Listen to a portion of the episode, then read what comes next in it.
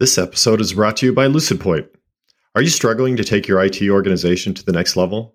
We help our customers do so with confidence. Turn your vision into reality. Call LucidPoint today. Welcome to the Quick Take Podcast, the show where you get targeted advice and coaching for executives by executives. I'm Susie Tomenchok. And I'm James Capps. Give us 15 minutes and we'll give you three secrets to address the complex topical issues that are challenging executives like you today. Hey, welcome. This is Quick Take. I'm one of your hosts, Susie Tomenchok, along with my good friend, James Capps. James Capps. How are you? There was a pregnant pause I know, there. I, thought you think, might have forgotten who I was. No, I was trying to think of something else to say about you, and it just didn't come. So I just went right to your name. So there you go. Just straight to the name. That's yep. Your your dear friend and and dance partner, James yeah, Capps. even though we've never danced before, but we can go We've with that. danced. We can go with that. It works. It works. Uh, so we're going to talk a little bit about multi generational today, and I was it's as I always do. It's almost like the meeting before the meeting. I had a meeting with somebody that is a, a very senior leader in a senior role, and actually, his boss, his name is Mylan. Mylan. That's not his. That's real a weird name. Well, that's actually my granddaughter's name, name. So that's I'm going to Okay. start using her name as the. You're not supposed to tell The your secret name. right up, but I I just am. All right, so so Yes, Mylan, works. he is a senior executive, been running sales, uh, very successful, always getting his Mhm, numbers. mhm. But his boss had told him to work with me around communication. Oh yeah. And I know him. I've I've seen him in many meetings. I have a lot of exposure to him. And what I would say about him, he's very positive. He's almost almost he's one of those guys he's almost too positive. Like Oh yeah. some of his yeah. filler words are Yeah. like, but it's really good. You know, it just is nice, Mm. but it's like some there's a time and place for that. And he goes on and on. Like when we're in a, a topic with all of his peers, he tends to take a lot more time than everybody else. And you kind of Oh sure. you have sure, to sure, listen sure. along to figure out his point three minutes in Yeah, to under and yeah, then start yeah. tracking with him. So he's not great about Mm. kind of making his communication flow. So um, we were just talking, and I thought this is a great. There's part of it is he's older, he's kind of set his ways, and he's successful, so he thinks it's working well. And so Right. I do think there's a miss between what he believes is his strong suit and how that feels to his team because he has a big, big team that is responsible for a lot of the business. Yeah, I think that's a real challenge for a lot of us leaders as we uh, and it's it's we can talk about age, but I think it's really time and seat and Yeah. and comfort. And ultimately, um, there's a, a challenge for all of us to maintain our self awareness, right? Where we have a perspective that um, ensures that we are both aware of what we're doing, but also, you know, uh, um, understanding that we still have stuff to learn. You know, I always say that if I'm the smartest man in the room, I'm in the wrong room uh, because ultimately um, I only know what I know and I'd like to learn more. So I think as we talk about leadership um, with uh, people who have different uh, levels of experience, different generations, different cultures, I think all of those apply when we are uh, how we ch- how we manage those groups of people as leaders. I completely agree. I will tell you, I'm working with probably four VP level teams right now. And I Mhm, think there's mhm. a little bit of a fear around I'm here now. I better know how to lead. Yeah, And- that's so true. And it's like, no, is this is an evolution that you always need to kind of zoom out and evaluate to figure out Yeah. what you need to do next because you're evolving along with your people and you have to be open to that. yeah, I think and companies do a poor job of doing leadership training, as you well know. Yeah. Um, Keeps me and employed. so a lot of times, yeah, it does keep you employed. Unfortunately, not enough because there's a tremendous am- Totally. amount of, of companies and, and leaders who, to your point, you know, you're promoted, therefore you should know. Yeah. Um, and I think that the, the leaders who have, are seasoned and have experience get to a place where they're like, I- you know, and they realize I don't know and I still Exactly. have stuff to learn. Yeah. And I think when when we talk about um, specifically the multi generational concept, you know, we can talk about diverse cultures and, and we can talk about global leadership maybe on another time. Another time, but I think the multi generational element is really uh, a, common topic Mhm. uh, and a common struggle for I think a lot of uh, seasoned leaders um, you know, if I had a buck for every leader who said, you know, kids these days or Gen insert letter here, they just yeah. don't get it. You know, my my my knee jerk reaction is, well, maybe you don't get it. Yeah. Um, and I, I really want people to do that self examination because I, ultimately that's not going to change there's going to be another generation behind them and that evolves uh, and that evolution is going to continue. And, and as leaders we need to uh, explore that and and be successful. Uh, and i think we could talk about some ways to, to be successful. All right. You're right. There's a lot of topics under this title mm-hmm. or this you know a lot of subtopics. Why don't we talk yeah. about the communication aspect of it and what sure. what are the best practices at that level the executive level? Um, i'll just say vp and above and, sure. and and what are those things that people need to be thinking of? Well, I think that the most important thing is first you need to uh, be comfortable re-examining mm-hmm. your communication yeah. style, right? And I think that to the example of Mylan there, um, that individual had a style that has probably worked uh, for X number of years, or more importantly, maybe in a particular industry or a particular subset. You know, um, messaging to developers is very different than messaging to salespeople, which is very different to messaging to, to finance folks. And so the, you have to have that awareness about how um, uh, that how you are, are messaging and how you're communicating. Um, there's a lot of interesting ways to do that. I know we were talking earlier about one of the one of the suggestions you made to, uh, in that conversation. Why don't you mention that? I thought that was really about powerful. the questions. Um, yeah. yeah. What there's such a big impact in terms of asking questions because when you ask questions, mm. that forces the other person to think. So it gives right. this impression that you have great ideas because they have to think. Mm-hmm. Um, and so, yeah. actually, I, I'm glad you asked me because I told him you have to change your mindset in order for you to to show up differently. And so mm. what I told him was instead of thinking about what you're going to say next, think about what you're going to ask next. Oh gosh, and so powerful. His aha was he's really good at that in front of this in front of the customer, but he wasn't practicing that for in front of his mm. boss. Oh, or or or maybe even his employees. Yes. And so even thinking about what really works and changing like you said, assess how are you coming across? How are you communicating and what can I mm-hmm, change? Mm-hmm, and even mm-hmm. asking yourself, what in this time and place is going to work best for the people that are listening to me?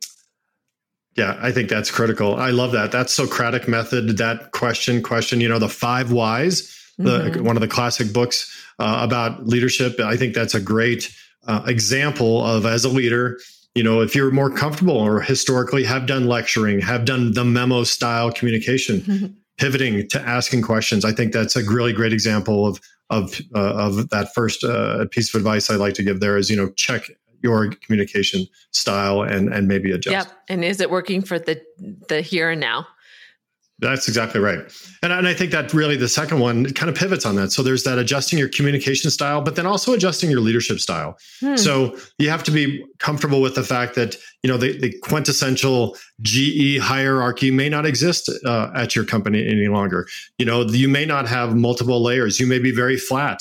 Um, you may have a staff that's more comfortable speaking directly to you, or you know, like in in, in my case, a, a staff that is too comfortable coming directly yeah. to me, and you need to embrace the the hierarchy and and and empower your folks. And so I think that obviously suggesting uh, adjusting your communication style is key, but adjusting your leadership style having that self awareness, knowing that that might need to be adjusted, I think is equally important. And so, how would you do that? Would you look at the the meetings that you're having and and kind of think through like how do you evaluate that and zoom out and be able to see it from a different mm-hmm, perspective? Mm-hmm.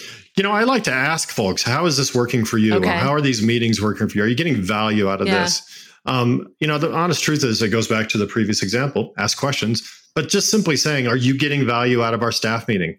Um, are you getting value out of our one-on-ones? What's missing from your um, uh, uh, from your what's missing from you uh, allowing you to be uh, successful um, i also am a big fan of skip levels i love to probe uh, the folks beneath uh, below the people underneath me just because you're going to get a different point of view and that can inform different ways of doing it mm-hmm. um, I think the other one that I think you and I talk about a lot is also talking to folks at other companies. Mm-hmm. You know, every every group has its own culture, and every company has got you know it's dipped in in in, in history.